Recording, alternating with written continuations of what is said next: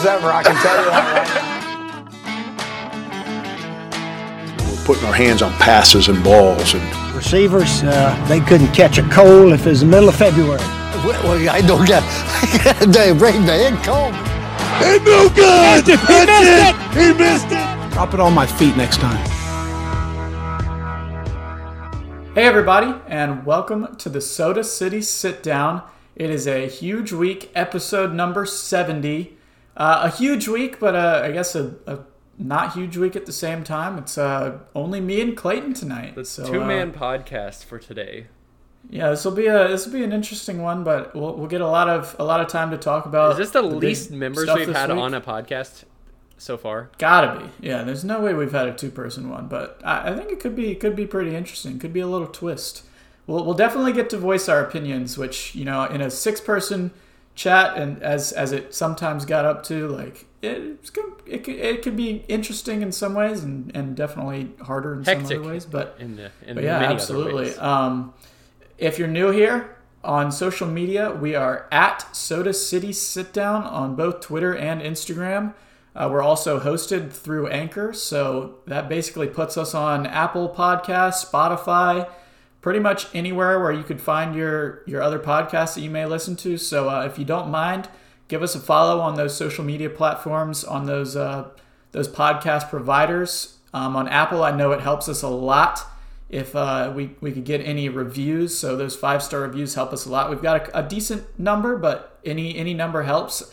We uh, we recently got listed on a uh, South Carolina podcasts list, um, introduced on that list somewhere around I guess seventh on a, on a top ten list of Gamecock podcasts. So eh, I know it's not all inclusive. I don't know if I've, I've seen a, a like basically every Gamecock podcast on there, but that's a big big uh big thing for us on uh, I believe it the site's called FeedSpot. So um, if you go on there, you can see us. Hopefully, we'll be moving up with uh, with with more episodes, with more followers, and uh, those reviews again help us a lot. So um, past that, it's uh, it's me and Clayton. Clayton, how are you doing tonight?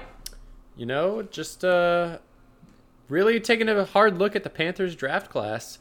Picked up multiple Gamecocks. So uh, this whole narrative that other people have been trying to say that the Panthers are a Clemson favored team, uh, that narrative's looking pretty bad recently. Well, you'll you'll have your chance to be a homer here coming up in a second. Um, and then I, I'm here tonight. I, I've got a dog. That's that's pretty new, so that that's exciting. He's uh, he's a little eight week puppy. Well, I guess he's nine weeks now, but I've had him for a week. Um, he, he likes to chew on stuff.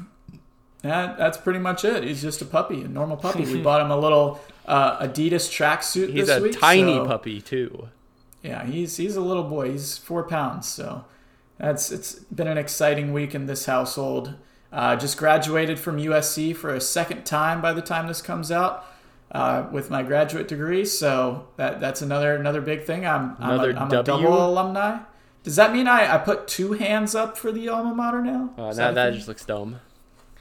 Yeah, I'm, I'm doing it here in my room by myself, and it, it just like I'm you're double fisting. I guess that's one way to look at it. I'm, I'm gonna do that this year. Why not? I gave the school enough of my money that they'll just have to deal with me. But yeah, it's it's definitely a, a weird time. You know, this weekend we had a big Gamecock baseball series that didn't go super well. Uh, we had some big recruiting updates, and we'll we'll get to all that. But I, I I'm not gonna lie. I think when I say this, it, it kind of goes along with everyone else within the group. My eyes were 100% on the NFL draft, particularly on the, the first round on Thursday night, and then looking for the Gamecocks to go after that. I don't know about you, but I thought it was awesome. I mean, yeah, of course. I I always keep an eye on where the Gamecocks are going to get drafted, and uh, and the Panthers, of course, for me. This year was particularly interesting because of, you know, we had a a first round draft pick or someone that we knew was going to go in the first round, and so kind of seeing where they those all fall into place is always kind of interesting. I think Hayden Hurst was the last one. That was what two or three years ago. Hurst and it was Kinlaw. After Uh, Oh, you're right. Kinlaw Hurst? was last year, and he was a first rounder. Um, so I mean, we've been producing a lot of first round draft picks. I guess that's one thing you can always say about Muschamp is he produced high uh, a lot of talent and high high round draft pick talent. Too bad we didn't really use it very well, but you know, tracking them or all the Gamecocks in the NFL is always a, a big thing that you know not only we like to do, but but other places like the Big Spur really love to track that, and it's always great to see Gamecocks have success. And so, really, the start of that is the NFL draft, and uh, you know, a lot of people pay a lot of attention to you know number of drafts you've had, number of draft picks you've had, number of first round draft picks you have. I think that is somewhat indicative of how successful your team is in college, but I don't know. There's a lot of stats like that that you know South Carolina's pretty low on a lot of those lists. I don't think are always that telling, but uh, we're definitely moving up in those categories as of recently. Yeah, they can be skewed too because there can be like a I guess years where you're a young team and like for example, Texas A&M and South Carolina had the same number of draft picks and A&M went what 9 and 1 in the regular season last year and we went 2 and 8. So like it doesn't always prove to be indicative of how a team fares. I think coaching is a big aspect of that, but also A&M was a, a pretty young team last year. Uh, but you know things like that. I I think we ended up with our four picks. We were like middle of the pack in the SEC. You had teams like Alabama and Georgia with nine and ten. So I, I didn't Alabama have like six in the first round. Yep, they had six Which, first round like- draft picks. They broke the record. Which like I think they also had a guy, another guy that that went immediately after the first round too that could have been the record again. So I stuff like that it- it's it makes you you think like how the hell are we going to compete with that? Thankfully we're in the East, but like there's still Georgia there and you know Georgia's recruiting class being what it is every year is is definitely going to be tough, but uh I thought it all things considered when you look at it was a pretty successful draft for South Carolina. Um, if we would just want to run it down, obviously the first round is definitely the most interesting part of the draft. Um, it was a it was a fun night, and to my surprise, and I imagine yours as well, J.C. Horn going number eight, the first cornerback taken, the first Not the defensive first player defensive taken player. Yeah. overall, and to the hometown Panthers. I guess you can call them hometown. It's like close enough, right? Yeah, I'd definitely say there's. I mean, there's a lot of Falcons fans around too, but uh, Charlotte is definitely is the closest city to Columbia, at least. So I would definitely say that uh, the Panthers are the hometown uh, team. They definitely like to market themselves as the Carolina Panthers, not like Right, the right. Charlotte Panthers or the North Carolina Panthers. They like to include both the states and. Yeah. Uh, what was your uh, raw, like, unfiltered, just reaction to this pick? Like, without even thinking about it, when you heard the name, like, I, I can imagine it was like, like you know the Panthers and what they need and what you wanted them to get. Obviously, I know you wanted Penei Sewell, and there was actually a chance for a second when the Bengals didn't take him that y'all were going to get him, and then you know heartbreak when he goes one pick before the Panthers pick, and then just in that moment when you heard Horn, who's a Gamecock, to your team, the Panthers, like what what did that like?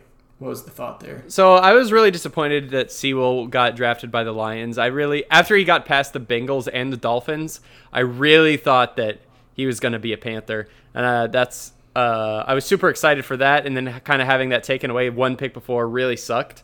So I was really not sure what the Panthers were going to do after that because they had a lot of guys that they they could have taken. They could have taken Fields, they could have taken Slater, they could have taken Surtain, they could have taken they had they had a number of, of picks that they they were looking at, and kind of some late uh, round or late later day traction started uh, getting picked up for JC to to the Panthers. And I thought it was interesting, but I did not think that they would take him at eight. I thought that was kind of like, hey, Hor- or Fields was going to be available. Someone would trade up to eight. The Panthers would take J.C. Horn, you know, you know, like ten Yeah, to twelve. yeah, like a trade trade down scenario. I thought that was like definitely something that could happen. Yeah, I thought if the with- with Panthers traded down, it was to get J.C. Horn. Um, but they took like nine, ten minutes, almost a whole time within this first pick, and they locked it in. They didn't trade it. And when they announced Horn, I was, I was pretty shocked. I did not think that they would take it. Like my instant reaction was just like, "What? Like really?"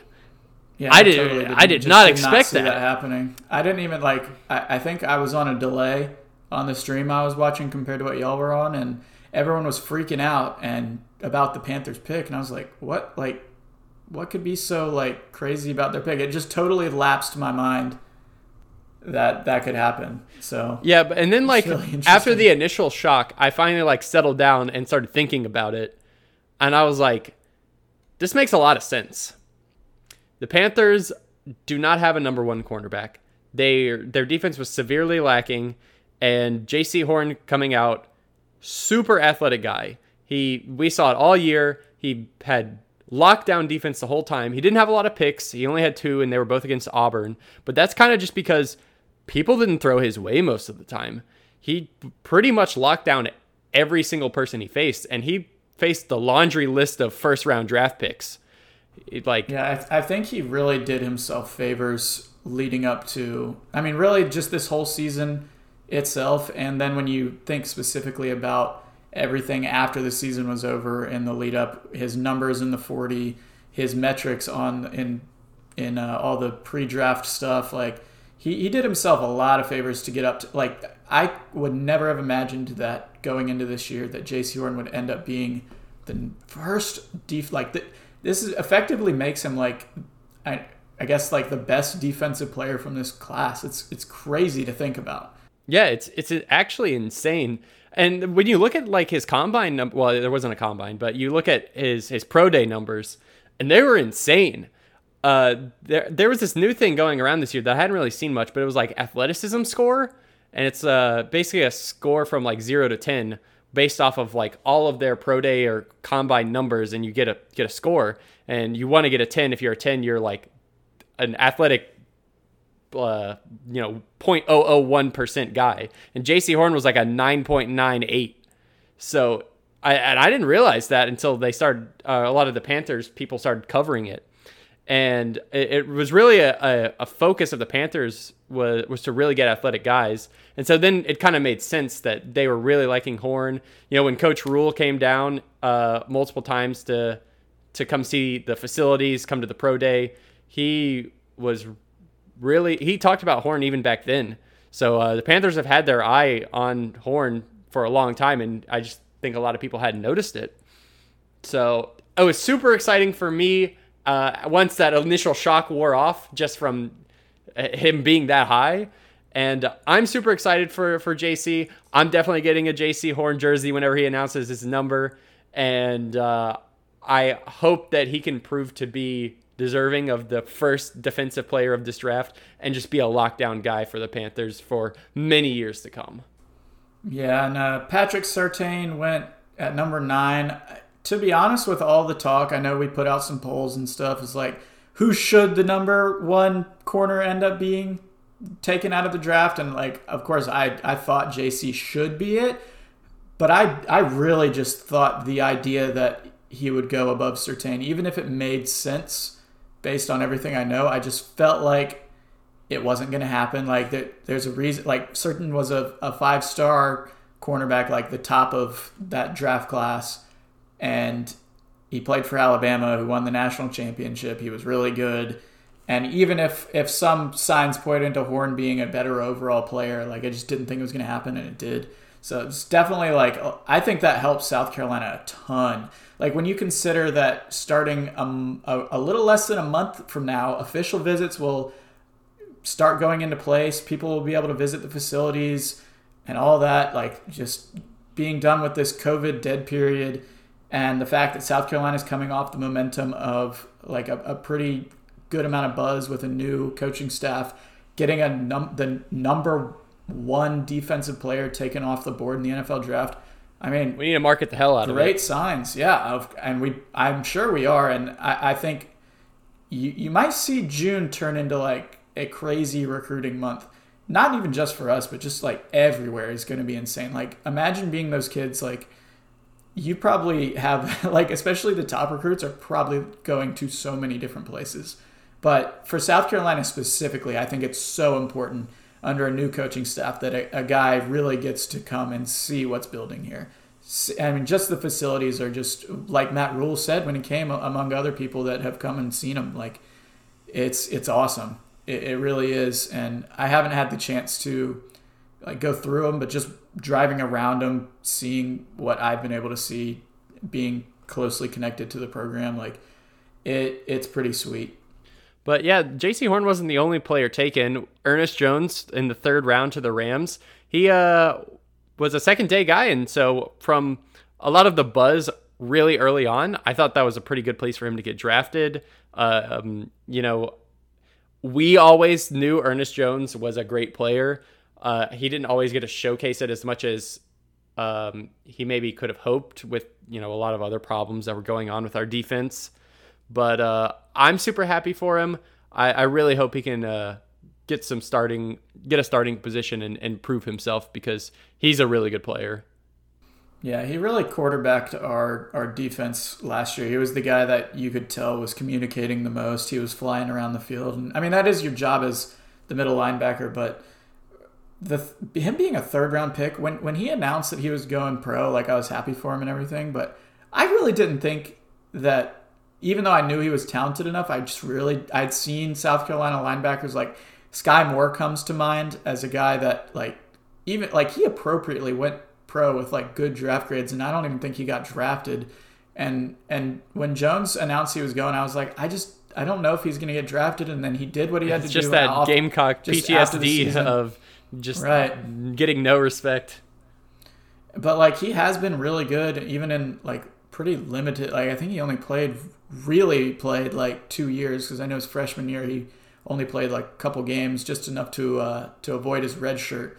But I mean, he really was easily our best linebacker last year. He he was flying around everywhere, and to get a third round pick is a huge win in my in my opinion for him. That was um, definitely awesome to see another guy go day two because I know we had a, a, couple other guys who was that there was like anywhere between that that round three and round seven. You know, you've seen guys go from round three to all the way to undrafted, even with that high draft grade it's kind of uncertain around there, and it's mostly based on fit. And I'm just glad that the the Rams saw Ernest Jones as a fit. I think he'll hopefully have a have a really good career there.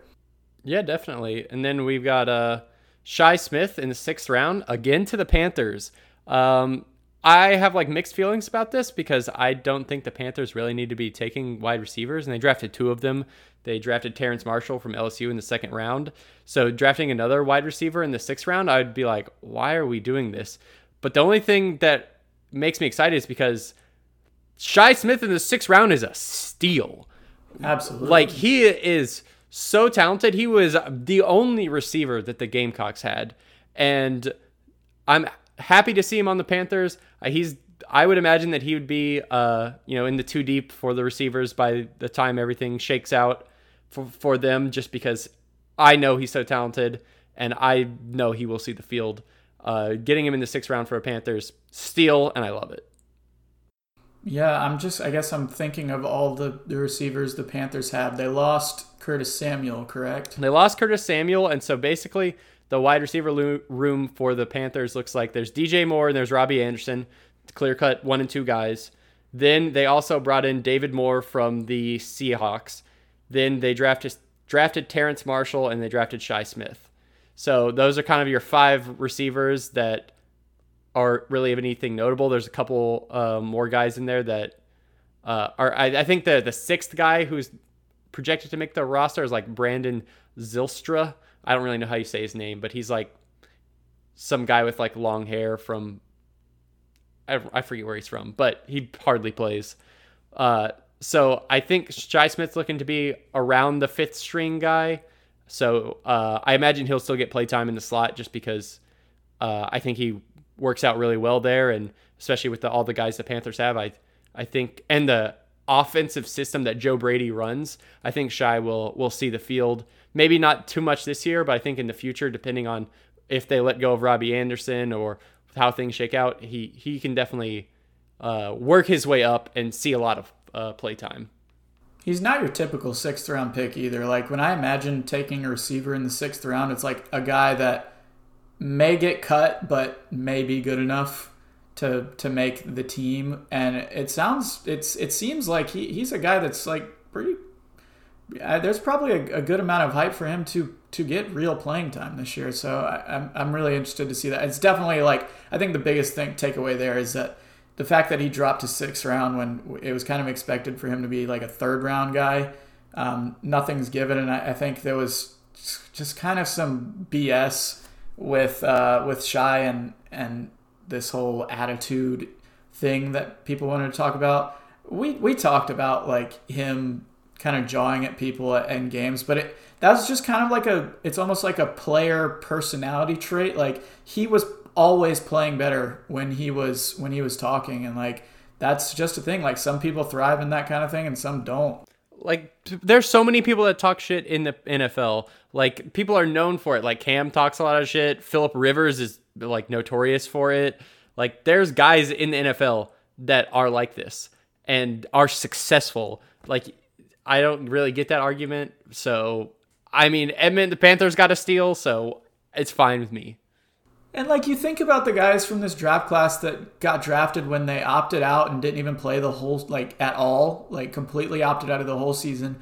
Then you think about guys with like histories of of just getting in trouble and all that, and you you don't really seem to see as much drop off of those guys. I mean, Ja'Marr Chase went fifth, and he didn't even play last year. So like talking about a guy who who plays with a lot of passion in my mind is kind of silly.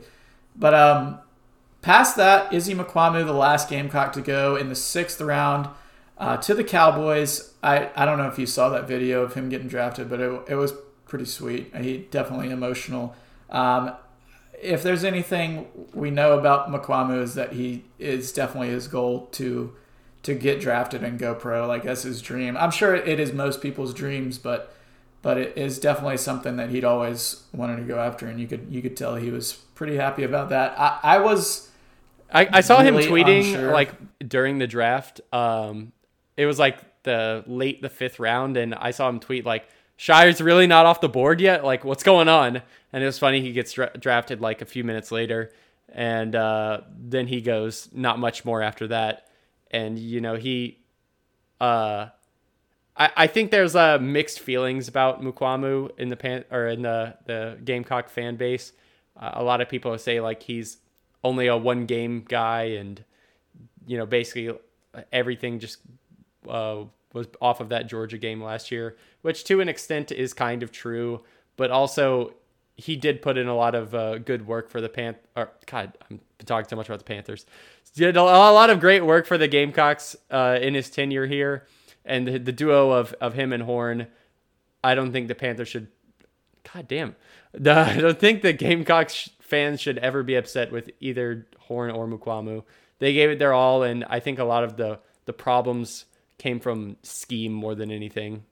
Yeah, it's it's it's kind of interesting. So I, if Mukuamu ends up being a, a, really good NFL prospect, it's just like another fuck you Muschamp. Like goddamn, I mean, Mukuamu's got the uh, the size and some of those just aspects of his game that make him a. I, I'd consider him a project personally, but Definitely. in the sixth round, and you know he's probably going to play safety in the pros. In the sixth round, that's kind of what most of those guys are. So for me, I, I think it's a good pick from the Cowboys. I I think there's a chance he, he could he could make some noise as a pro just because I mean he is huge. He's he's got great hands and he's he's got a real chance that if he develops certain parts of his game uh, that and with NFL coaching staffs and everything, he's got a real good chance to to make some noise. Um, past that, undrafted free agents that got picked up by teams, Sadarius Hutcherson, who I really wanted to get drafted. Um, he was definitely our best O lineman the last. I think he year. probably should have been drafted, yeah. but the last two years, really, I think he's been our, our best guy. But you know, offensive line is it's it's really especially if you're not like a first round guy, it's it's tough to say where you go. And like, I don't think anybody expected him to go anywhere but day three. And with day three, it's day three just, is a crap. It just depends, right? Exactly. So, but I think to the Buccaneers, um, I, I, think he'll he's he's got a lot of traits you like. I, I, remember everyone always used to refer to him as like a freak athlete. I, that if that's what the Buck scheme goes for, I think he's got a good chance to compete for that spot. Um, Past that, Collin Hill got picked up by the Bengals, which was memed a decent bit. which you know I, I get memes, but the slander is kind of where it, just to me it does like the guy with two ACL surgeries went pro and he gave the best he had for a Gamecock team that was just he, he was never put in a position to be successful here. And whether or not he was worth get, being given a free agent spot in some people's minds, I, I feel like there's nothing but like good words coming from me personally to him. Like it, without the injuries and and being here for multiple years, you never know. Collin Hill could have been a good quarterback. The hate the hate Collin Hill got was pretty unwarranted, I think, and I think Mike Uva did a great job of addressing that. So anybody that's being a Collin Hill hater, just go watch Mike Uva's video on it. Yeah, I I'm with it. And then Adam Prentice, who I, I kind of forgot about, just being a fullback. I mean, I thought he was pretty decent for us this year. wasn't used a whole lot, but uh, he'll he'll also go to the Cowboys as an undrafted free agent. Of those guys, I feel like Sadarius Hutcherson's probably the only one that ends up getting a roster spot. Um, the, I mean, he might not the, even either. Being an undrafted, yeah. getting a spot as and an undrafted free agent too. is tough. Right, and it, you know the Bucks are a really good team, so he'll land on his feet somewhere. I imagine he's a good enough player to get in there. But that that kind of wraps up the Gamecocks in the NFL draft. Um, I'll hop in here on Homer Alert and uh, talk about the Bills. And uh, last week I talked about how the Bills were in love with Travis Etienne and how I just absolutely hated it. Well, I was I was very happy to see Jacksonville just waste their 25th pick on Trevor Lawrence's teammate Travis Etienne, and I'm very happy that he was not drafted in the first round by the Bills. The Bills are a good team. They're not good enough to draft, a, a, in my mind, not a first round draft pick worthy running back with their pick, and they ended up taking Gregory Rousseau, who while I think a risky pick, as he, he didn't um, play this past season, but uh, last season, 15 and a half sacks in 2019 for Miami. Now, it's a lot of sacks. Part of that, you know, he might have just it might have just been because Jaelan Phillips was on the other side. So, first of all, Miami having two first round defensive ends, that's crazy. But um, 15 and a half stacks in 29, the 2019 season, that's what did Clowney get at his his best? Not like I don't know if much. it's a fair comparison. Clowney got double and triple teams so much. I, his stats were never like his sophomore year. He, his stat his stats were, were really good. I'm pretty sure he set like a school record for sacks in a season. But I don't think. But he could have even had more than that. He yeah, just, I, right. Yeah. But either way, I think it's a, a good pick. The the Bills pay their defensive line a ton and haven't had a ton of like great production. So to get a good rookie contract on a guy that has shown that he can be top level talent, I think is is a good pick. And it's not Travis Etienne, so I'm all for it. Uh, past that, not a whole lot of notables. I did notice that Shi Smith uh, went right after the Bills picked some unknown receivers, so I'm pretty salty about that because a the Bills don't really need receivers, but if they were going to take one, like Shi Smith was right there in the middle of the sixth round. Exactly like, what I felt about the sixth round for the Panthers. Yeah, but uh, uh, they did one thing I they did not address in their draft, which will be interesting to see where it goes. Is the biggest position of need is a cornerback two, in my opinion, for this team. Uh, last year you had freaking old ass Josh Norman just getting stiff armed and destroyed in every aspect of the game um, as as just like a guy who had to play a lot, and you know, obviously Tre'Davious White, super good All Pro talent on the other side, but uh, defensive backs, I, I, believe they only have two returning def- um, corners. They have they have good safeties and a good cornerback one, but when you have two returning cornerbacks on your team, like, I don't know what they're going to do at this point. They're they're going to have to to to delve pretty deep and and fill those spots, but uh you know, bolstered the defensive line, added uh, hopefully some decent skill position players. I thought it was an okay draft, so I guess I'm happy with it. When you're like the 30th pick, it's it's not as exciting, but you know, I'll, I'll send it over to you. I know you talked a little bit about the two Gamecocks that uh, went to the Panthers, but what did you think about the Panthers draft overall? Uh, I won't spend too much time on it. I think the Panthers had a very good draft overall it was kind of noted by trades. They had a brand new GM that made I think five trades during the draft, which is insane. Uh, it was very interesting. Ended up with 11 picks. I wish they did a little bit more with the O line. They picked up um, what was his name? Brady Christensen from BYU, who's an offensive uh, tackle. Um, so he was really the only key pickup on the offensive line, and that was kind of a, a real weak spot for us. We shored up a lot of our weaknesses, though. We drafted Jaycee Horn, of course, to get our uh, our needed cornerback. We drafted a tight end from Notre Dame to help there because ever since Greg Olsen left, we, we haven't really had much there. Took some wide receivers, uh, which I talked about already. And yeah, the, I think the Panthers improved a lot from this draft. And, um, but that being said, we'll only really see how good the Panthers can be based off of how good Sam Darnold is. And they've decided to, you know, plan the team around him. So uh, this you never really know. I guess and that, that we'll offensive see. line is is still a worry for me. Uh, well, hopefully Darnold can be good enough, but I guess he's used to playing for a horrible offensive line, so you know maybe that is one perk of, of him getting in there. I mean, statistically, the Panthers' O line was just middle of the pack average, and they didn't really get worse, I guess. So I guess if if if they're average again, and and I guess Mc, if they're, McCaffrey if they're hopefully just, can be healthy this yeah, year. Yeah, exactly. That, that so like, the, if they're if the line's just average and everybody else is good, then we'll see. I'm just really interested on how good the defense is last or this year because last year the defense was uh, just below average when they had the talent to be the worst defense in the league easily. So the defensive coordinator did a great job of, you know, really hiding a lot of the weaknesses they have. So I'm really excited to see what he's going to do with Jaycee and how and we also picked up AJ Bouye and really see how it all plays out to see where how good the Panthers defense can be with a good coach and a lot more talent that has gotten older because you know we used every single draft on defense last year, so all of them uh, are a year older, and we got you know Jaycee Horn in there now, so I'm really excited to see how that all plays out. Yeah, absolutely, and uh, the other guys on the podcast, Tyler um, has the Ravens picked Rashod Bateman, receiver from Minnesota, and uh, Jayson Oweh, defensive end from Penn State. Don't know too much about those guys, but uh, I know they Ravens could use some receivers, even though they don't pass the ball. So sure, I guess decent draft there from them. And uh, Austin, I think, was pretty happy with with the Dolphins.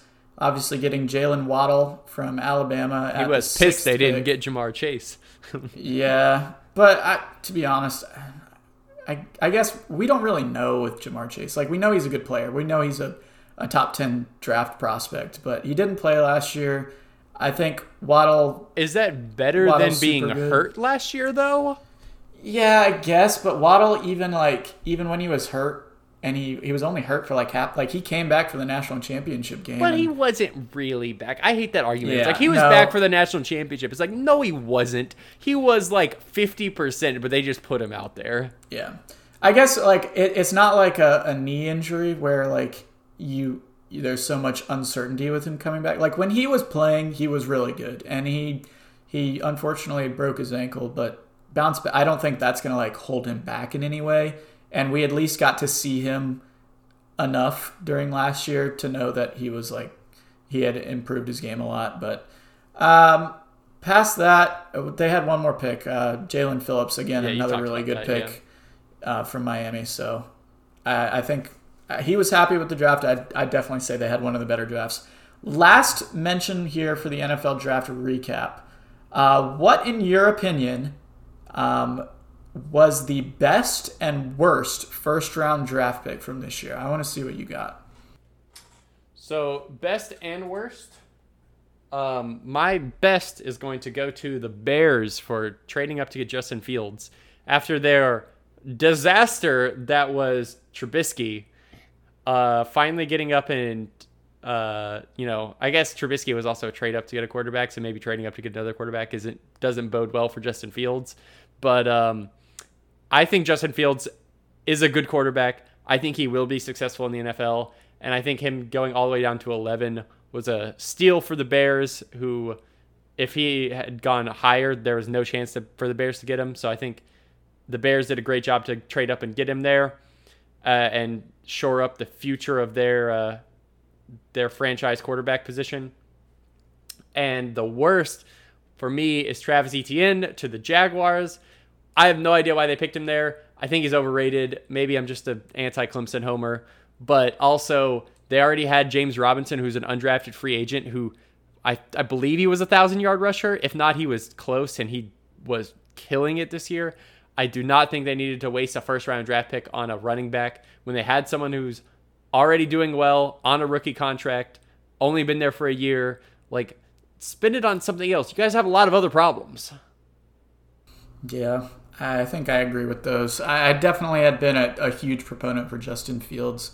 Um, I, I, just thought he was really good and didn't understand why he was dropping. But that kind of leads me to my worst pick. Uh, I, I'll give this one as an honorable mention as my worst pick because if Mac Jones was selected by the San Francisco 49ers, I think it probably would have been one of the worst picks I'd ever seen. like worse than Danny Dimes when you think about it, in my opinion, like that bad, especially when you consider they traded up to get to that position. Trey Lance, I, I still don't think is a great pick, but at least I, I feel like there's upside there. I think that's that's the idea is that he's this this guy that they can mold and turn into a really good quarterback. So there's a chance. But at the same time, I just I don't get it. Kyle Pitts is a revolutionary talent and went for you have Justin Fields dropping all the way to 11. To me, I just didn't get that pick, but easily the worst pick of the draft to me was the Green Bay Packers at 29 going with Eric Stokes when mm-hmm. Elijah Moore, who was a mid first round draft pick, who is a position of need with all this Aaron Rodgers drama going on before, and they take a cornerback. I mean, Stokes probably a decent player. I've I'm probably a little overrated in my opinion. I know Georgia's like whole defense was really good, so like how good this one guy is, I don't know if I buy it, but not taking a surefire, really good Elijah Moore is so good there. too. I had him draft. I had him mocked to the to the Packers because, you know, it just made he, too much sense. Ole Miss has just been breeding wide receivers, whether it's uh, AJ Brown or it's Metcalf and now Elijah Moore. Like, like what have they done? They're all on the same team at the same prove, time, right? I'm not sure if Moore was on the team at that well, point. Well, I mean, they've only been out two if, years, right? Yeah, so. if Moore was on the team, it wasn't in the same system because obviously they have Kiffin now and yeah, they, they run a lot a lot pass happy. But like, yeah, the, the the receivers that Ole Miss has put out have done nothing but prove that they're freaking good, and they should they deserve to go where they are. And the fact that they just didn't take that pick there. Like I would have been pretty happy if the Bills took him at 30 as well. I thought there was a chance at it, even though we've we've got a pretty stacked wide receiver room. But all things considered, I thought Stokes was a pretty bad pick. All things like when you look at what what was available and, and the drama going on. Uh, best pick in my mind, uh, I'm gonna go with DeVonta Smith. I think this whole narrative that this his size was gonna hold him back. Like he played, he was he won the Heisman for God's sakes. Like I know the NFL is a different deal, but it's like he he was so good. Like you want to talk about uh, the NFL, like Jaycee Horn went eighth. The only receiver that I ever saw beat Jaycee Horn was DeVonta Smith, and you want to talk about him not being like as good as Ja'Marr Chase and Jaylen Waddle. Ridiculous. I just I don't I think it's ridiculous. I think he's small. There's a chance he could be injury prone. So I but I just I think the talent there is too good for you to pass on him in those spots. I, I know that was a narrative that got played out weeks like weeks heading into that that uh, the draft, but uh, that all thing like I, I had a, a great time watching the draft. Um, I, I do think it, it took too long, but that's like a normal. I mean, that's always issue. how it goes. They they've got to do it. I mean, it's it's a big enough event, enough people are watching, so there's there's time to. Talk I would just like for this less commercials while the Panthers are picking. That's pretty annoying when it's every single time. Uh, it's that's all. That's a whole nother thing. But Very true. But we've spent a, a decent chunk talking about the draft, and to, to be fair, that's is that is mostly what we were watching because the alternative was watching South Carolina baseball this weekend, getting swept by Ole Miss, losing five to one on Friday night, and then losing the doubleheader seven three and six four. Uh, there's there's not much to talk about. I mean, in my mind, all three of these games played out how a lot of the game one struggles we've had have played out. Really, it was the bats just not getting it done. When you score eight runs on a weekend against an SEC school with with pretty good hitting power, you're not going to win the games. And I, I legitimately, I was only able to watch one game, and it was the Saturday game one of the doubleheader. I fell asleep. I was so, I mean, I, I couldn't watch the game. It was so boring. We were getting just handled. Ole Miss hit like four home runs in the game, and we couldn't hardly get a, a base hit. I think we actually led 1 0 in that game off of Burgess coming back in the lineup. And that was it. It was just a horrible series to watch, and it, it's. I think it's really what we've been afraid of, because I think we've seen the highs when it comes to potential, but it was always in the back of our mind like our team's not very consistent hitting the ball. We've been carried by our pitching. Our defense is not super athletic, and there's a real chance that they could lose us some games and give up a lot of runs unearned in in situations like this. We haven't been super good on the road, and we we talked last week about uh, it being a must-win series or whatever. We had this debate, but I, I agree with you. I, I think you needed to. You're against a team that has been ranked in the top ten for a good amount of the year, despite losing a couple series here in the SEC. You couldn't get. You just you went into the series. You could not get swept, and you did, and it wasn't really close. yeah, I mean, last week, last week, I Tyler was saying like, this is a must-win series, blah blah blah blah blah, and I was just like, I just don't agree with that. Ole Miss is a good team. They've been ranked within the top five this year. I mean, they've dropped off a little, but they're still a very talented team. We're going to play at Ole Miss after they're pissed off that they just lost a, a couple series in a row. They and they're there with I don't know if they're at full capacity, but if they're not, it's damn close. And their fans are getting loud and getting excited. So I knew it was going to be a tough series, but I I just said we cannot get swept because of how momentum based our team is. We just could not get swept here because you know if if we just start going on this down downward trajectory again, like after we play Texas and then Vandy, we're gonna need to find a game in here that we can uh, get the bats hot and get the momentum rolling again because it's when we're playing bad, this team is is not very fun to watch. Absolutely not. Uh, normally we do our MVPs and LVPs. To be honest, I don't think either of us watched enough, or even if we like, even if we had, like, I don't know if there's there's much MVP talk you can have. It really, the the whole batting order. I, I think one guy I just I remembered that was out the first game that that hit really well in that Saturday game was Colin Burgess, who I, I mentioned briefly. I thought he was good, but uh, outside of that, it's just not not a very good weekend at all. You you really didn't get any production from your offense. Your starting pitching was not as good as it has been lately, and you know it's hard to blame anything on the starting pitching. Um, it definitely wasn't their best weekend, but also you've it's almost like there's a precedent that's been set. Like I mean, you can't expect them to only give up one or two runs every single time. no, and I, I guess I just assumed they would they would have at least one of those games that they could hold it down. But it's also hard to, to say that because we only scored a, a handful of runs, and uh, I think game game two was a couple garbage time runs. Game one, I believe we didn't. We were down 5-0 and we just scraped Yeah, we one didn't out really in the late innings. in game one. I think game three we had our best chance. We uh, I think West hit a home run and we were up four one, and then just didn't score another run in the in the game and ended up losing six four. So overall, just a, a, a bad bad series. We we dropped to eleven and ten in the conference, in fourth place in the East. Uh, everything's still there for us. Don't get me wrong. I, I do think even though we've dropped to 19, which is technically out of the the hypothetical um, regional hosting, I think there's certainly still time to move up and, and grab a, a top 16 seed. Based off of the teams that we're going to be playing, if we win some series here, we can definitely move back up in that area. All the goals of going into the season are 100% still there. I think when we talked preseason, making the tournament was the base goal, and we're we're very likely going to make the tournament. It would have to be a, an absolute meltdown for us not to. But past that, being a regional host is is 100% still there. Going 500 honestly was my goal going into the SEC season. We sit at 11 and 10 right now. It's 100% still there. I, I think you even though this is a disappointing weekend, I don't think we can lose hope in this team. We know how good we can be.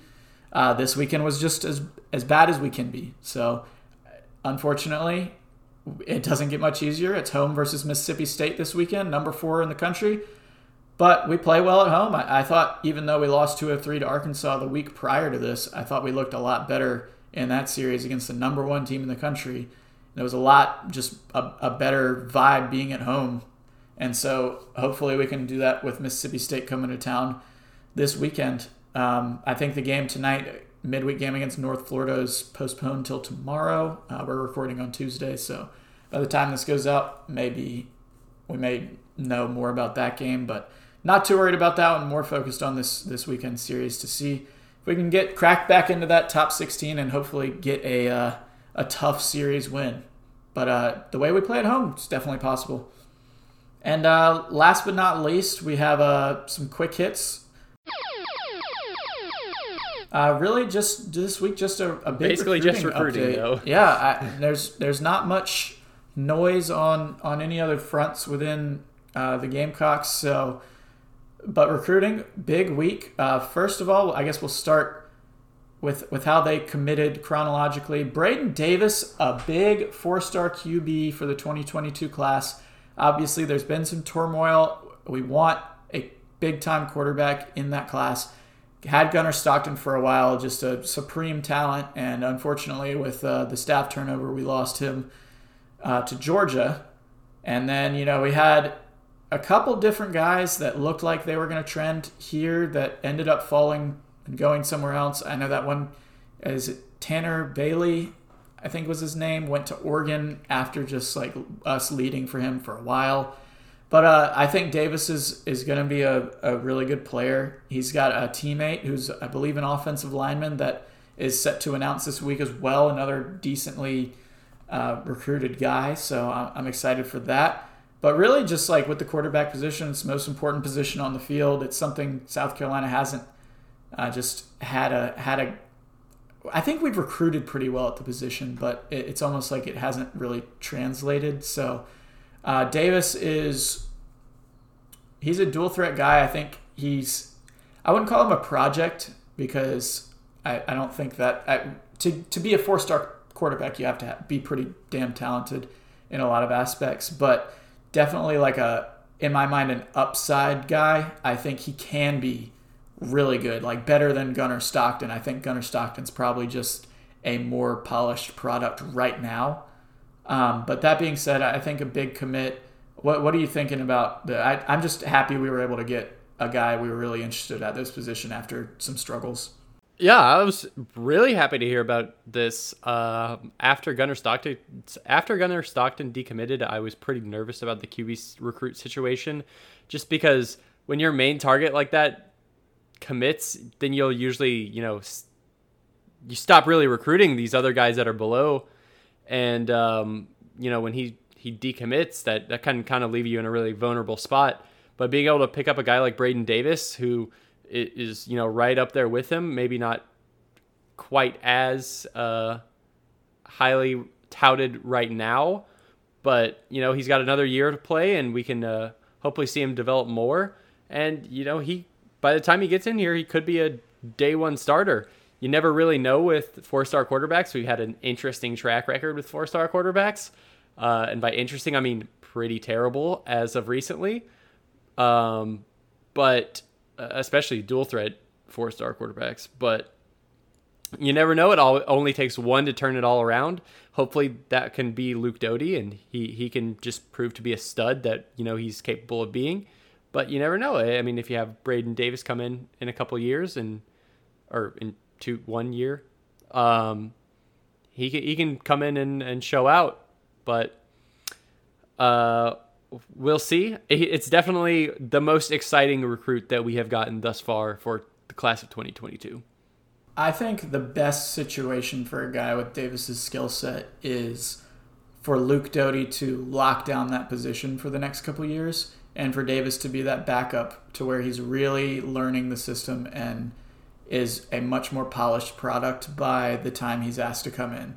We have been throwing our four-star QBs right, into the fire right. quite a lot recently. And like you don't want to see a situation like we had with Hilinski where he had to get shoved in as a true freshman. Like we that would be like worst. Or Luke Doty.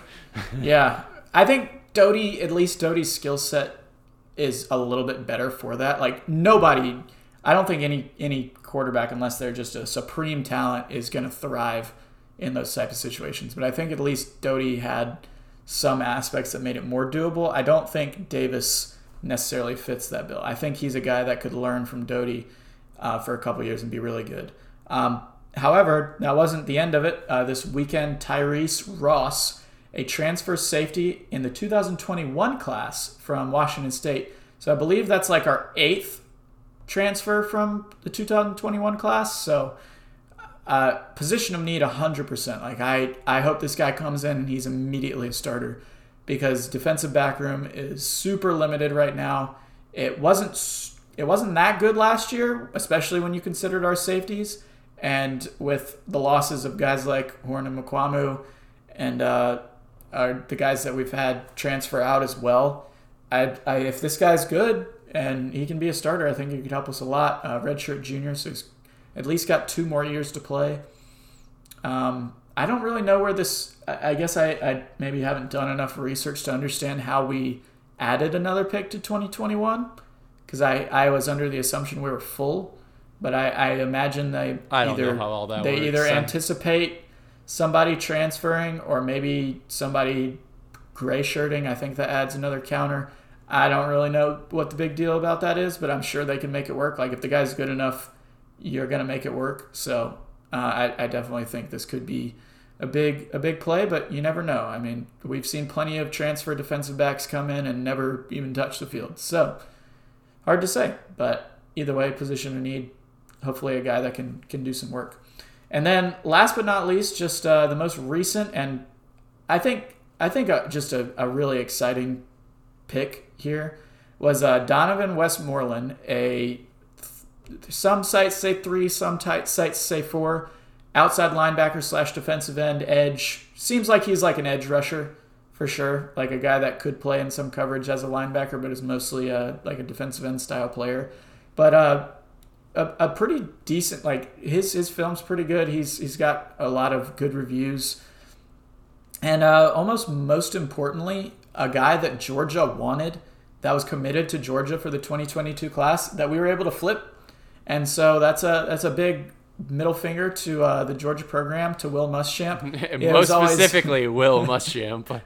I mean, Will Muschamp's nickname is literally the Flipper, and we flipped a prospect from Georgia. So, thank you for that one, Will. We appreciate it. Um, but yeah, I think uh, just again adding another talented guy at the edge position. It's it's also crazy. Like we had two four star commits this week. And as much as that shouldn't be like a big surprise, last the 2021 class was just so rough with the coaching switch and everything. I don't like our a four-star commit was extremely hard to come by. Now, whether our transfers are like end up being that quality of a player is a different thing because there's not like a star rating for them, but I just think it was a really good week and then when you consider that the the dead period ends at the end of this month, June 1st. Some big stuff coming. I, I think genuinely that we we will have a good chance of being a top 25 class. I don't know if I'd sit here and predict it right now, but there's talented guys in the area. I think, especially if you can get some momentum on the field. Uh, I know we have a, a, weaker early schedule, so if, if you can get some good stuff going, I think there's definitely a chance that you could see Beamer and his crew, who have done a good job so far recruiting, you can see this team break in and, and have a pretty decent class. Yeah, we've definitely uh, started trending back up. Recruiting season's finally uh, starting to pop back up a, a bit. Uh, the class of 2022, huge for Shane Beamer, and uh, really getting Braden Davis, I think, is really going to help us start having a lot of those high school guys recruit for us because I think that's a, a really big aspect of the of recruiting in this day and age is just having uh, people that you play with, uh, you know, whether it's in high school or you know seven on sevens or wherever else having them, you know, just say like, "Hey, I'm going to South Carolina. Like they've got great facilities. Like, hey, come play with me. Let's go win a championship." I think that's a, a big part of it, and you know, having people start early makes a big difference. For sure. Uh, a pretty big week, up and down week, I guess, depending on how you look at it this week for the Gamecocks. But uh, an entertaining week nonetheless, and uh, some a big baseball series upcoming. So hopefully, some new uh, news on the football front as they exit spring practice. Hopefully, some big recruits coming up soon. But that'll that'll pretty much do it this week. Um, uh, I, anything else you got before we wrap it up? Nope, that's it. Uh, you know, just the two man podcast this week. We can wrap it up there. Yeah, we'll definitely be uh, hitting you guys up with some some more hypotheticals, some off season talk. Maybe get into some uh, early season predictions here soon as we uh, follow the end of baseball, and then really get into that summer dead period. Uh, it's gonna be gonna be a long long summer of uh, no no real big sports action, but we're gonna we're gonna do what we can and get creative and and hopefully put out some good topics to talk about and maybe get some uh, some decent interviews in because uh, I know we love doing that. It's one of our one of the most fun parts of the podcast is just really opening it up um, to to new personalities and uh, creative ideas. So. Uh, we're, we're going to roll on. Hopefully, you enjoyed this episode this week. If you don't mind, hit us up with a like um, on our uh, follow on our social medias at Soda City Sit Down, and uh, maybe hit us up with a five star review if you've enjoyed listening to what we've had to say and uh, just let us know. Hit us up with with anything. Uh, DM us. I, I, think hopefully soon we'll have a, a, a, chance to, to make some some merchandise and maybe even have a a big tailgate for the upcoming Gamecock season. So uh, definitely something we're really looking forward to. And uh, hopefully next week we'll we'll have a couple more of the guys back. It's been a busy week, but uh, definitely definitely a fun one with you this week, Clayton. And uh, we'll we'll catch you guys next week for another episode of the Soda City Sit Down. Later.